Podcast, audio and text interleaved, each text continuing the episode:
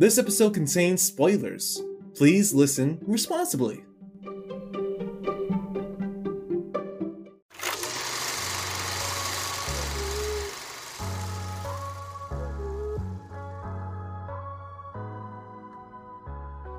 Hello, everyone. My name is Jason Ramirez, and welcome to The Hit List, a podcast where me and guests cross off films from our watch list by watching them. I'm joined today by local actress and friend Sydney McShan. Welcome, Sydney. Thank you for so, thank you so much for being here. Hi, thank you so much for having me. So, the two films we'll be discussing today are Rush Hour, directed by Brett Ratner, and The Mask of Zorro, directed by Martin Campbell. So, Rush Hour was on Sydney's list. Uh, Sydney, I want to know how we're friends and you haven't seen Rush Hour because I've seen it since I was seven. Okay, look, I'm sure there's plenty of movies that I've seen and that you haven't. Okay. Okay. I just, I don't know. Like, I know it came out in 1998, so I was still a kid when it came out. But like, I guess like, I don't know. I just never got around to watching it. I guess it's for me because like it's considered like a, a, family movie for like my family and like all my extended family. Like we love watching that movie.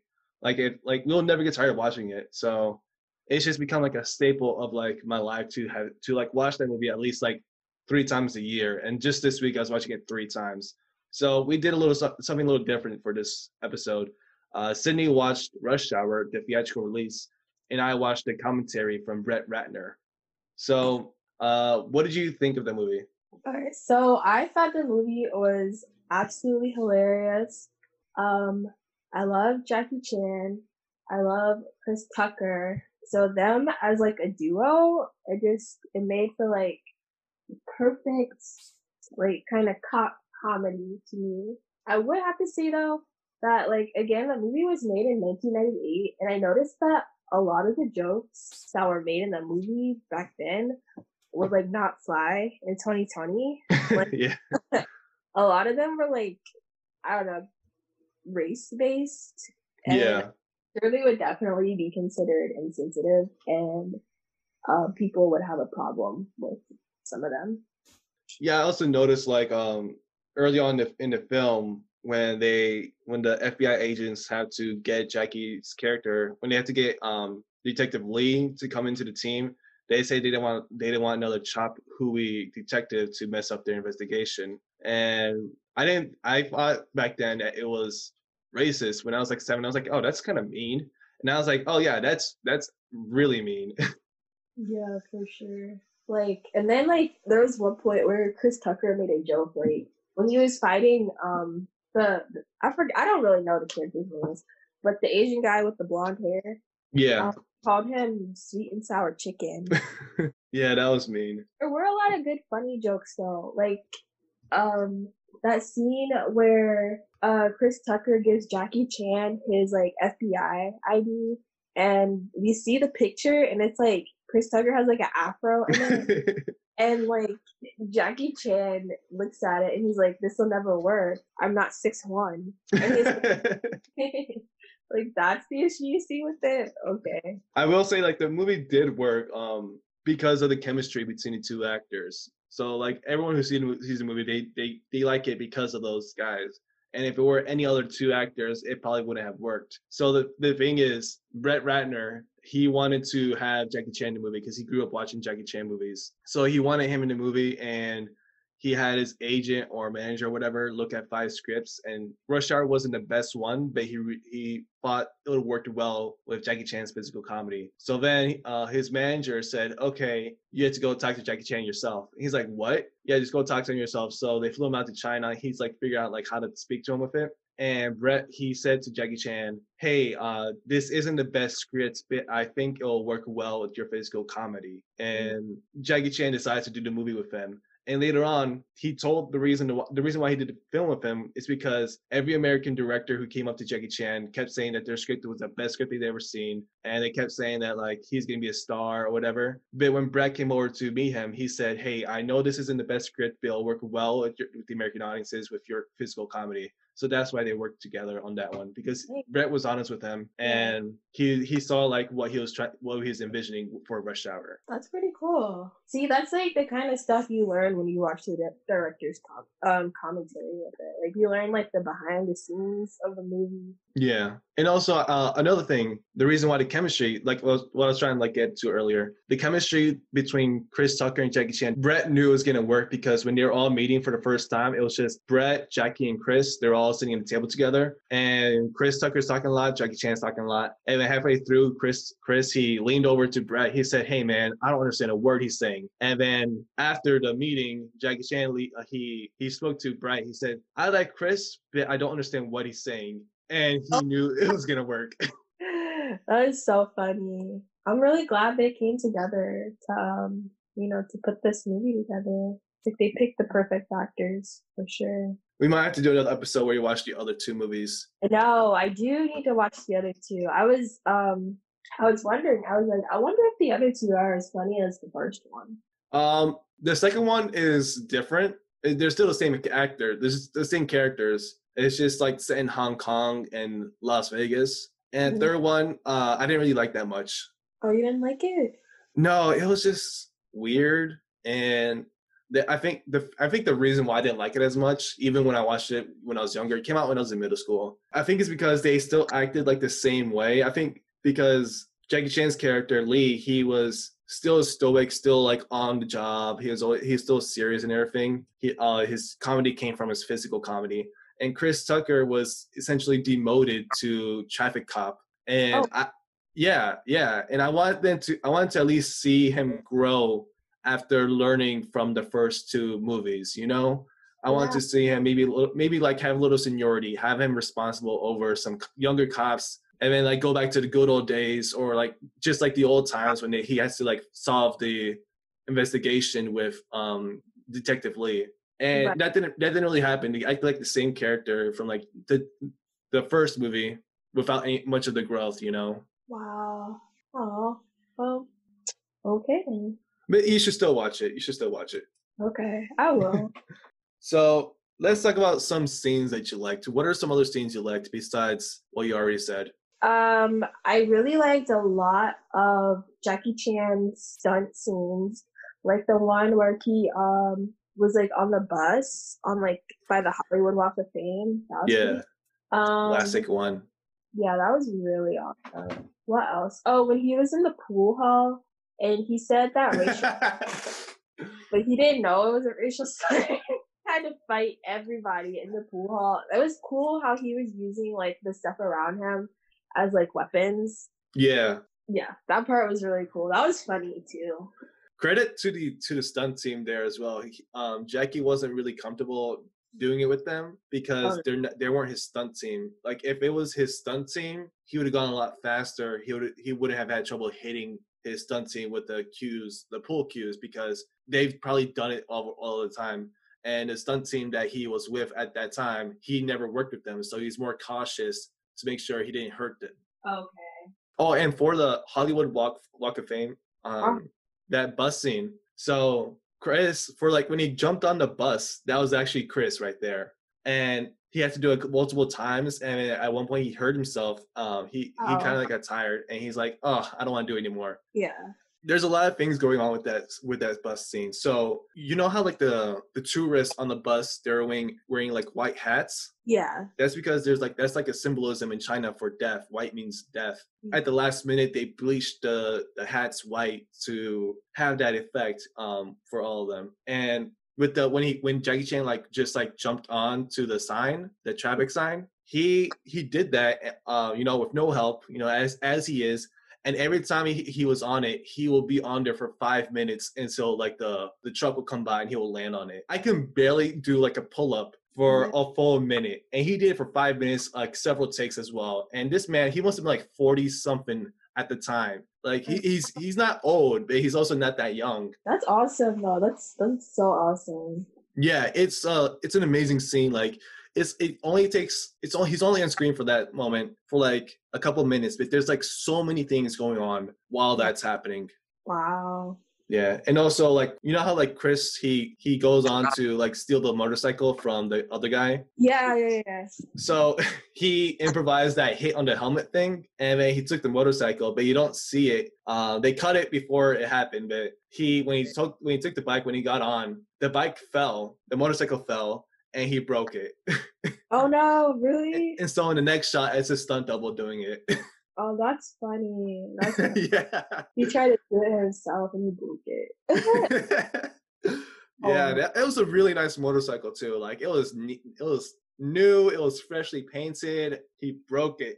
but that scene, that always makes me like you see that in a lot of cop films. Like the cop will run up to somebody's random car and be like, "Police, I need your car." I'm like, what would I do in that situation? Like, I don't want to get hard to. Like, what? yeah. Uh, hopefully that never happens. I don't. I don't think I've ever heard of a cop taking a car from someone else so they can chase down a suspect. I've never seen that happen in real life. I've heard of cops killing people for no reason, but never Right. stealing a car. They don't go that far. Okay. yeah, I don't know. It might just be one of those things that happens in movies. Yeah.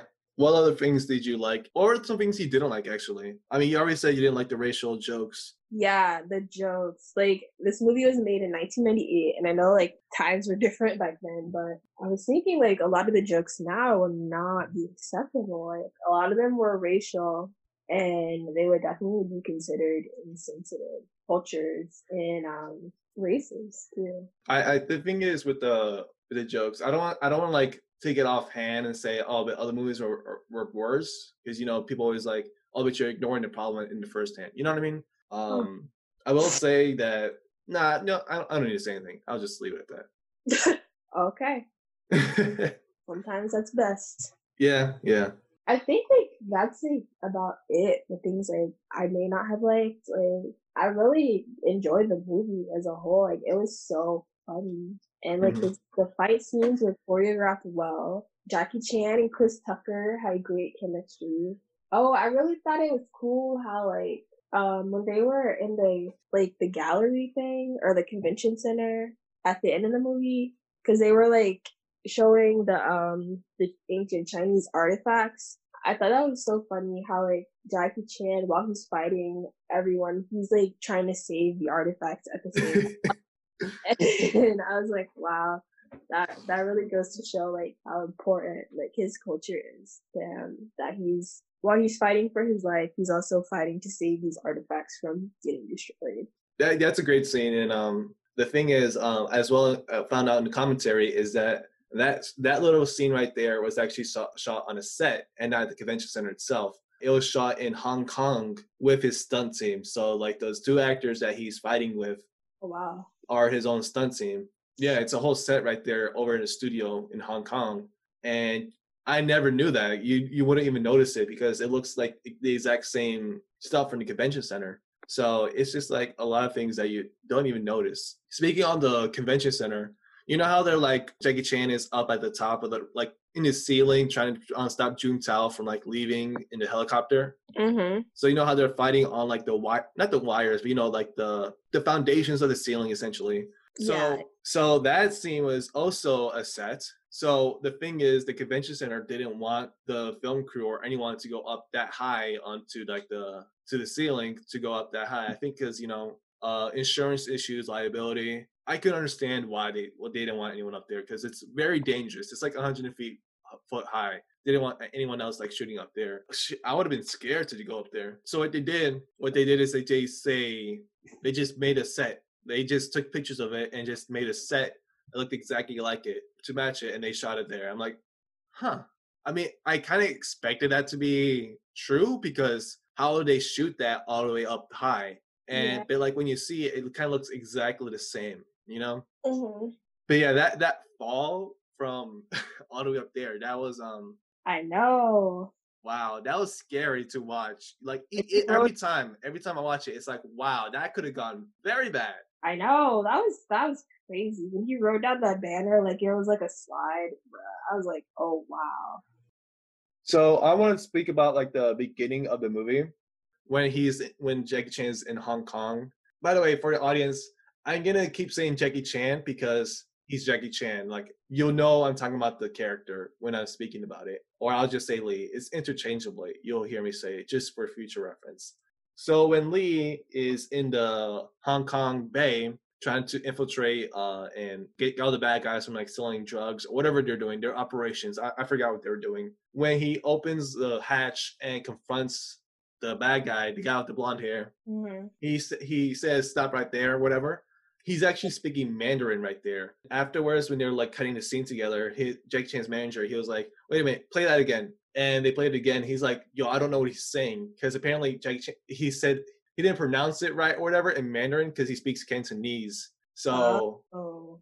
and then like they said, "Oh no, we'll leave it in because American audience wouldn't even tell the difference." And he's right. Uh, we I didn't even know there was a difference between like the way he said it because he didn't say it properly. It wasn't a proper Mandarin. Yeah.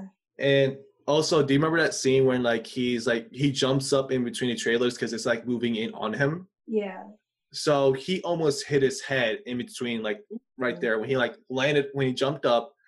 His head almost got squashed right there. Oh my goodness. That's scary. I didn't even know that because he did it so perfectly that you don't even think he had any help. He didn't have any help. He just did it himself, you know, as he does. He has experience doing this from like his years of filmmaking in Hong Kong and beforehand. That it was very scary to see it. Like w- once I heard that, I'm like, oh, that could have that could have very wrong right there. A lot of things right here.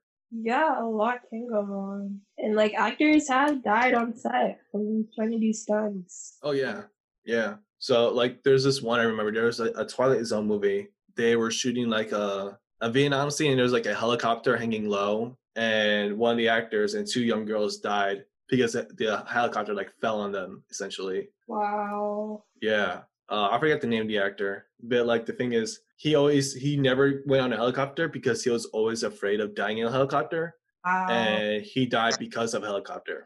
That's terrible. Yeah, yeah. But let's move on to some of the actors in this movie. So Brett said he wanted to bring the best actors on board to like complement Jackie Chan because it, he wants to surround him with it. It brings out the best in Jackie when he's surrounded with like really good actors.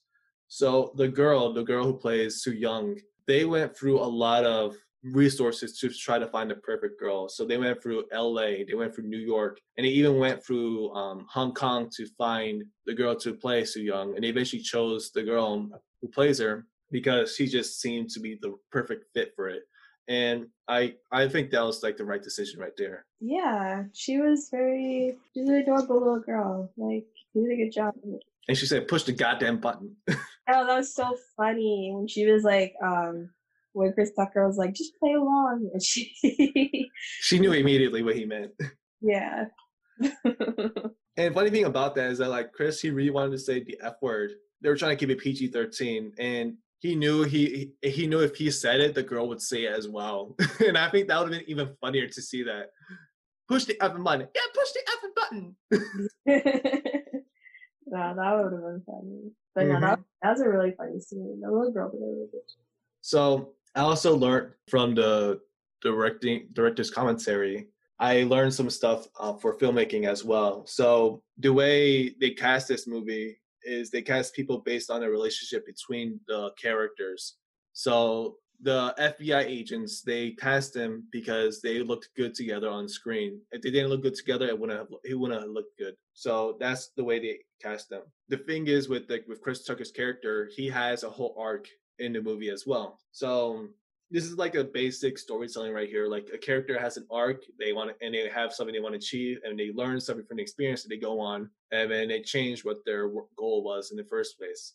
So with Chris Tucker, um, Chris Tucker's character, he he wanted to showboat. He didn't want a partner. He wanted to show how much of a badass he is, and he wanted to achieve it by going on the FBI investigation. Essentially, they put him on the job because he he blew up like a, a car on the job, and a guy's pinky got shot. So he's basically like on a babysitting babysitting job with Jackie Chan's character. But he learns he learns from the experience. He essentially becomes less bigoted or whatever. Uh, I'm not really sure after his experience with Jackie Chan with Detective Lee, and then he also like learns he doesn't want to be in the FBI because he know he learns his own value. You also learn. I didn't notice this first time I saw it, or like the second time, but the way these two actors, Jackie Chan and Chris Tucker, the way they improvise is different.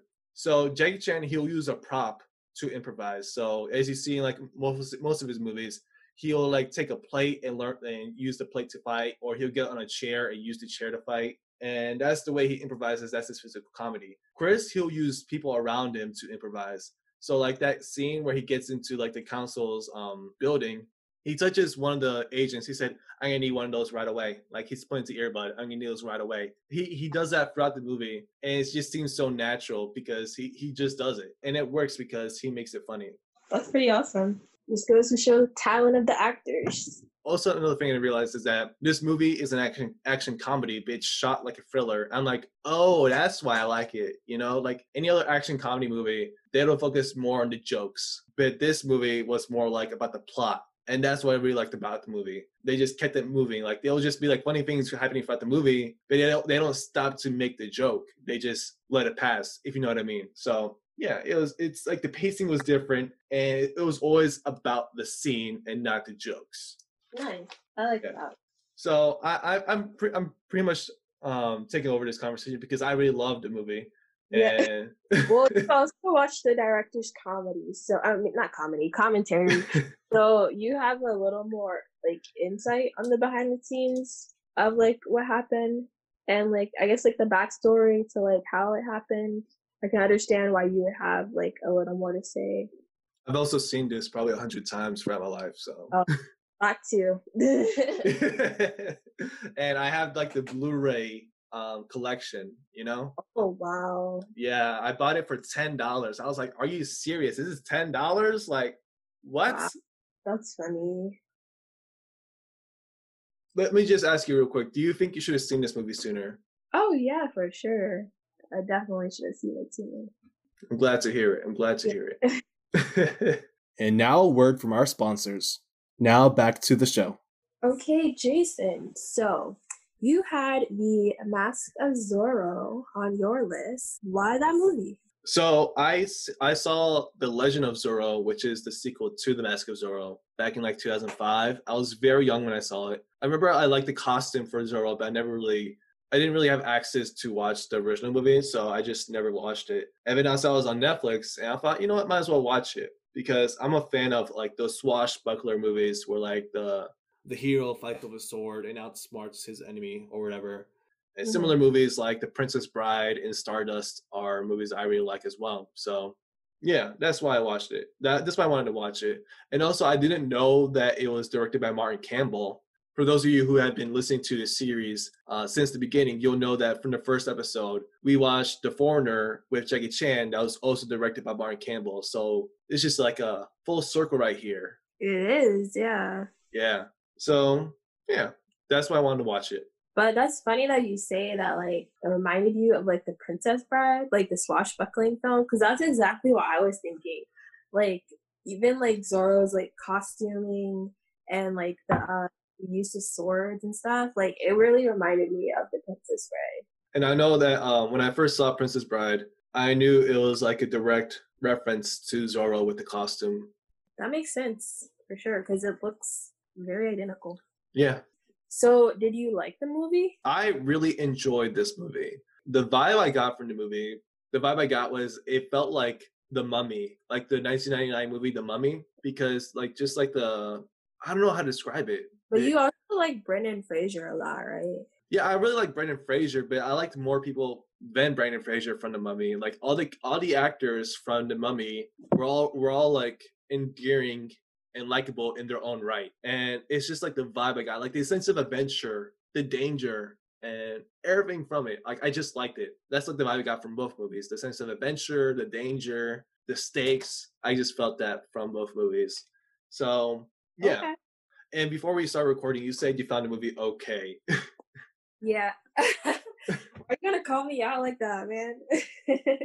um, yeah, it was okay. I don't know. I feel like movies like that I have to be in a certain mood to watch. Mm. And I just it was I was having a hard time like paying attention or it was having a hard time keeping my attention. Like, and then also the movie was over two hours long, man. I was like, Did you watch it on IMDb TV? on what? On IMDb TV? No, I watched it on this random website. Okay. no, I was gonna say because I watched it um on that website because it was free, but like it felt longer because of the ads. But it must have just been a, a long movie by itself already. yeah, no, it was. I looked in the. It was over two. It was like two hours and sixteen minutes long, and I was like, wow, okay. But I mean, it had a great cast. Like the movie is very entertaining. I just wasn't. I just wasn't in the mood to watch that genre at the time. Okay. Yeah. Yeah. Yeah, I just saw it. Yeah, it's two hours and 16 minutes. And I watched it well into like 2 a.m. when I first started it. I'm like, oh, I didn't know it's gonna be this long. but I liked it. But yeah, that's um that's interesting because it just shows like how our tastes are really different. Um, because I will watch an action movie all the time. Like Mm. it, I'll watch it to like just to chill. Like, oh yeah, I like these action movies. Now, whenever I look at action movie, I look at it differently because I've had experience like making my own fight choreography for some of my um, smaller projects. I'm like, okay, I, I see what they did there. You know, it's like hard to enjoy it because you know how it's made, but I'll still watch them because, um, like Brett said in the commentary, action movies are universal because you don't need to know the language to know what's going on. Essentially, Oh, I mean that makes sense for sure. There's fighting. What else do you need to know? there's kidnapping. What else do you need to know? Yeah. I want to say um, the first 20 minutes of the movie, I didn't know it was going to be with, what's his name, Anthony Hopkins, if I remember Oh my goodness, I wanted to talk about that. Yeah, I was like, I was like, why does he look so familiar? I I I knew his name and I googled it and I was like, oh, of course, Hannibal Lecter. But I like, yes. that just seems so I don't know weird to me that he would be playing in an action movie as like as Zorro. Like, Exactly. Exactly. it- yeah, that was that kind of blew me. But I thought that was cool at the same time too. Like, I guess it shows his versatility. It definitely does. When I found out who it was, uh, I was like, is that really? And I looked it up. Oh, it is. And then when you see him escaping from the prison, and it's like it's almost exactly the same method he escaped from the cops. And um, that Yeah. what what was the movie again? It was like Uh, was it in Silence of the Lambs? Yes, yes, Silence of the Lambs. He basically like switched the bodies. and I'm Mhm. like, yo, this is the same method he used in Silence of the Lambs. Yeah, no, that was good. He was good in that role. I enjoyed it. Like So- seeing him on the screen. yeah, he he he really commands the presence of the screen whenever he's on there. He's like, oh, okay, I see it. Yeah, so uh, a thing I noticed. Zorro, he's a public domain character. He's been around since the early 1900s, and he was the inspiration for Batman when Batman first came out, I believe in the 1930s. So when you see like some of the things in in the movie where Zorro he has the support of the people, um, the cops hate him or like the, the soldiers hate him, and he has a horse that trusts him, you know, a trusty horse that's really fast and mysterious. And when he goes down to his cave that's hidden behind a waterfall and right beneath his mansion, and the secret entrance is in a fireplace, like literally inside the fireplace. You see where the inspirations for Batman are right there. Yeah. I'm like, wow, this is like legit old school, old school Batman. that is awesome. I didn't know that. But it completely makes sense. Completely. Like the vigilante type. Yeah. And also the same vibe of like a rich man who wants to solve his problems by fighting the man, Yeah. but like not really trying to help the people with the money he has. true. Very true.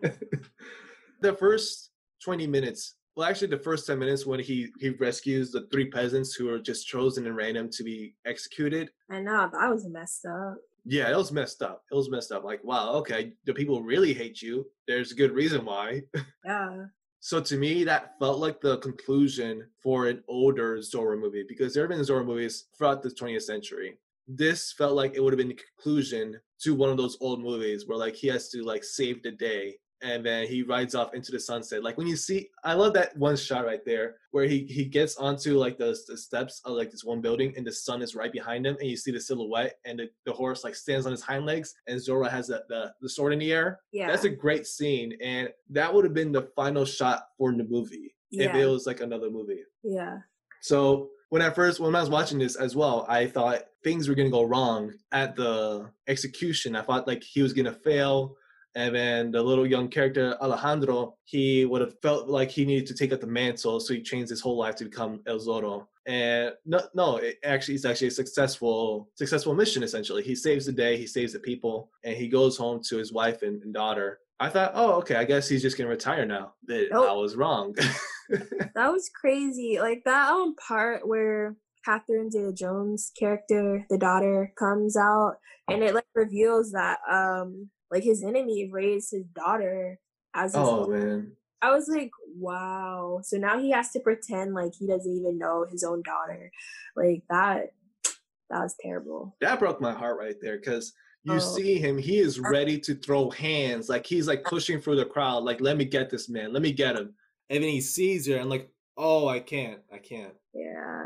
That was crazy. so uh i want to talk about the when you see antonio banderas when he comes on screen for the first time he's Mhm. tied up he's handcuffed wi- along with the brother He looks raggedy. yeah he is raggedy he, look, he looks like he smells too yeah. Mhm. it was very clever the way they played it up because I thought they were actually captured, but they weren't. They were working with the guy who like essentially quote unquote captured them Mhm. to to steal the strong box with the money inside. And then like afterwards you see like the the soldiers um come in and they're like, Nope, you're not you're not running anywhere. So I didn't know this, but the guy who played Alejandro's brother, the character, it was based off someone who was a famous bandit back in the day. And I just thought it was cool to like mention that. Yeah, that was cool. That scene was kind of sad though, because his brother just shoots himself. Yeah, that was like out of nowhere. Like, oh, you really didn't want him to kill you, so you kill yourself. Yeah. Wow. Like, and then Alejandro just has to watch in the bushes as his brother kills himself. Yeah, and also like when he Captain Love, that's his name, Harrison Love. He just like chops off his head with one sw- one swoop, and I'm like, dude, like what what what is your what is your motive right here? He's dead. Oh, like, jeez, that was crazy. But yeah, so an, another fun fact I found is the guy who played Captain Harrison Love. He also played re- the Reverse Flash in the Flash series. Really, Yeah, he's the Reverse Flash. I'm not that familiar with like the Flash series though. Yeah, uh, I stopped watching after season three, but he also showed up in Legends of Tomorrow in season two. He was the antagonist there. He does it very well. He do, he's he does a great job as the Reverse Flash. I believe him when he says, "I'm gonna kill you." I'm like, oh yeah. so, were there any else, any scenes in here that you liked? Um, I definitely liked when Anthony Hopkins' character like escaped from the prison. I liked when it revealed that his daughter was being raised by his enemy. Everybody, I'm sure everybody was like, "Oh my goodness!" Like the audience. you know? I liked when um Antonio Banderas' character transformed. Like he kind of went from like the raggedy bandit to to like the new Zorro. And then I liked when like they had it like him and Catherine Zeta Jones character like had a kid and he was telling the kid like, you know, like the legend of Zorro. Like I was really sweet. Yeah, definitely. And speaking of like the Alejandro's transformation from from Raggedy Bandit to El Zorro, I got Bruce Wayne vibes when he when he went to that party and he acted like a, a Spanish nobleman to Yeah. everyone and everyone believed him. I'm like, yo, this is Bruce Wayne vibes right here. Yeah, for sure. He looked really handsome. Like he was all cleaned up and like refined, you know. Yeah, and then that dance scene right there. Yeah, the dance scene. That was nice too. yeah, I don't, I don't even know what type of dance that was. Maybe it was tango. I'm I'm not too familiar with dancing. Oh, I don't know. I I don't know. It, it was something. It was something. Something. we didn't even go over, it, but like when uh, Alejandro first meets Don Diego and he learns he's Zorro, he is such a fanboy. He's like, "You remember that one time you did that?" I know. That's that's so sweet. It's like meeting like I don't know, like your idol, you know, yeah, yeah. you look up to. It's happened. It's happened to me quite a few times. Whenever I go to conventions, I'll I'll meet someone. The first time it happened was when I met um Edward James Olmos at Baltimore Comic Con. I was like 19. I was like, "Oh, Edward James Olmos." that's so cool. yeah. The second time it happened uh, was when I met Adam West. But it was like a very short meeting because it was for a photo. Oh, Yeah. I'll probably put in the show notes, but like I just found it because I didn't have a digital copy. I had the physical copy. I just found it. I'm like, oh, I'm smiling very widely. I'm like this. My goodness. Yeah. That's okay. You're excited to see to see to meet him, which is pretty cool.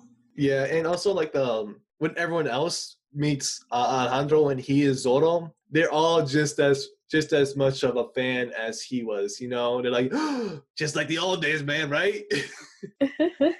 a, a quick fact. So you know how you're watching Amazon, what you're watching on Amazon Prime, and they'll have general trivia when you just click on click on the screen.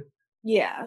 So I saw that Robert Rodriguez was the original choice for director of this movie. And for those of you who don't know, Robert Rodriguez, he is the director of Spy Kids, Sin City, Alita Battle Angel. And this was back in the 90s, so he would have been off the, the fame from El Mariachi and the sequel Desperado. Desperado also stars Antonio Banderas as El Mariachi, so the, the chemistry between the director and the actor would have already been there. They would already established like how they work together. And he was in Spy Kids too. He was, yeah, yeah. I, why, why did I forget that? Like I always focus on the That's kids. the first thing. That's like what I always recognize him from Spy Kids. I, that's probably like the first thing I saw him in because I was I, I was like really little when it came out. So yeah. Yeah, I, I keep forgetting that because I always focus more on the kids in Spy Kids because it's called Spy Kids. But like I was like, oh yeah, the Antonio Banderas was in that movie, and so was um Danny Trejo in Oh Machete. yeah, he was. He played the uncle. Yeah. Yeah, but the reason why they switched um, directors between from Robert Rodriguez, they moved away from Robert Rodriguez, is because the script and the vision that Robert had would have been more violent and it would have been rated R. But Oh, the wow. studio, the studio didn't want that. They want something to reach a general audience, Yeah. uh, and not so violent. And I think they, um, I think they made a good call right there. You know, like they they knew what they wanted, they knew what type of mood they wanted, and they knew who to call. I hear cats. Yeah. That's Jasper. Oh, Jasper. Let's talk about a little bit about the cruelty that happens in the movie. So when I first saw the the workers and the child workers and the elderly workers, I just thought about the kids at the border, the ones that are caged up, and those are exactly the type of kids that are caged up as well. So I just felt for for them, and I could see. I was like, you know what, this character, this villain, he he should die. I mean, yeah. What he's doing is cool and evil. Like. and in fact he he he was gonna not not he was going to he did he locked them up in cages and he was gonna set the whole place to explode and let them all die and i'm like bruh you're evil like you're you're your mustache evil like the curly mustache evil you Like, know he's a super villain, man. Like, right there he's putting the damsel in distress tied up on the train tracks evil mm-hmm. but like instead of one woman it's hundreds of people yeah. And also the other point of cruelty, when Captain Harrison Love, he invites Alejandro to his office, suspecting him of being Alejandro and not the nobleman he claims to be. And out of nowhere, he just pulls up a jar of his brother's head in, in like water or oil and just puts it on his desk. Like, oh yeah, sorry, uh, would you like a drink? I'm like, bruh, what what are you doing? Like, That in itself, right there, is traumatizing. Like, that's sick. Like, yeah, imagine how sick you have to be to do that to someone. Yeah, and the thing is, it would have been traumatizing if it was someone else's head. But now it, he knows it's his brother's head. He has to act like it's not his brother. Yeah, he has to like keep it together, or he'll blow his cover. But like, I, he was probably fuming on the inside. hmm But I already mentioned like the Batman vibes I got from here because this Zorro was essentially the inspiration for Batman. I mentioned that. But some other things I've noticed that have been used in Batman media. So the whole thing of Don Diego mentoring Alejandro to become the next Zorro, you see the same thing happen in Batman Beyond, where our young Terry McGinnis he wants to find the people who murdered his father, and old Bruce Wayne teaches him how to how to become Batman to solve it, and they learn how to do that all from the cave, from the lair. And also another thing I noticed is that like when they have the Z on the field, they they burned a Z onto the field like a huge Z. The same thing happened in The Dark Knight Rises when Batman somehow found the time and took the time to uh, make a bat signal and burn it onto one of the buildings to let people know he's in the city. And yeah, so you, you kind of see it like in other places like that as well. That's true. Yeah. That's so cool. That is pretty cool. Like the the references, like pop culture references, like how today's culture borrows from like past things. And then how the future culture borrow from us. yeah, One pretty much. One of the scenes I believe they could have like left out, uh, and the ones one of the scenes I didn't like is when Isolde he comes into the horse barn, whatever, and Elena, Catherine Zeta-Jones' character, she stops it and they sword fight, and then by the end, Zorro like cuts off her clothing and she's left naked. Oh goodness. Yeah. Yeah, I didn't care for that scene. Uh, also because he kisses her like unprompted, but like by the end she's like, "Oh, but I want him anyway." But like, no, dude, you you, you kissed her and without her consent. Yeah, it's just it was just a weird scene for me, you know. Yeah. It was supposed to be charming, I guess, but kind of weird. Yeah, and they could have done without it, and that's all I had to say about that. Okay. So, Jason, should you have seen this movie sooner? Yeah, I really think I should have seen this movie a lot sooner. I'm a huge fan of swashbuckler movies, and this movie was very adventurous, a lot of fun to watch. And I wouldn't even go on about the we didn't even talk about the horse chase scene where he's like jumping from horse to horse because that was an that was an impressive like scene by itself. I wonder how many takes it took them to do that one. But yeah, I, I should have seen this movie a lot sooner, and that just makes me appreciate a lot more now as an adult who's trying to make movies kind of like these movies, you know. Yeah. Okay, so we reached the end of our discussion. Sydney, thank you so much for being here. And before we go, I want to ask you: Were the movies a hit or a miss with you? Uh, so Rush Hour was a hit. Mask of Zorro was a miss. Okay, okay. Um, I because it was because you had to be in a certain mood for it, right? Exactly. Okay, okay, I understand. I, I I can I can respect that. For me, both movies were a hit. Rush Hour has always been a hit for me, and Zorro, if I'd seen it sooner, it would have been a hit as well. So yeah, both movies were a hit for me. Nice, nice. So Sydney, where can our listeners find you on social media? All right. So on Instagram, my handle is Sydney McShan.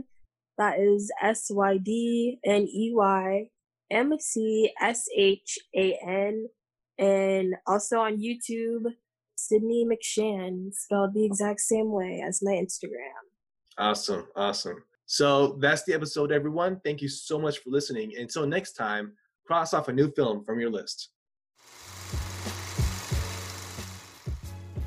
Thank you for listening to the Hit List podcast. If you like this episode, please consider giving us five stars and leaving a review. It really does help. You can also follow us on Facebook at the Hit List Podcast and Instagram at the underscore hitlist underscore podcast.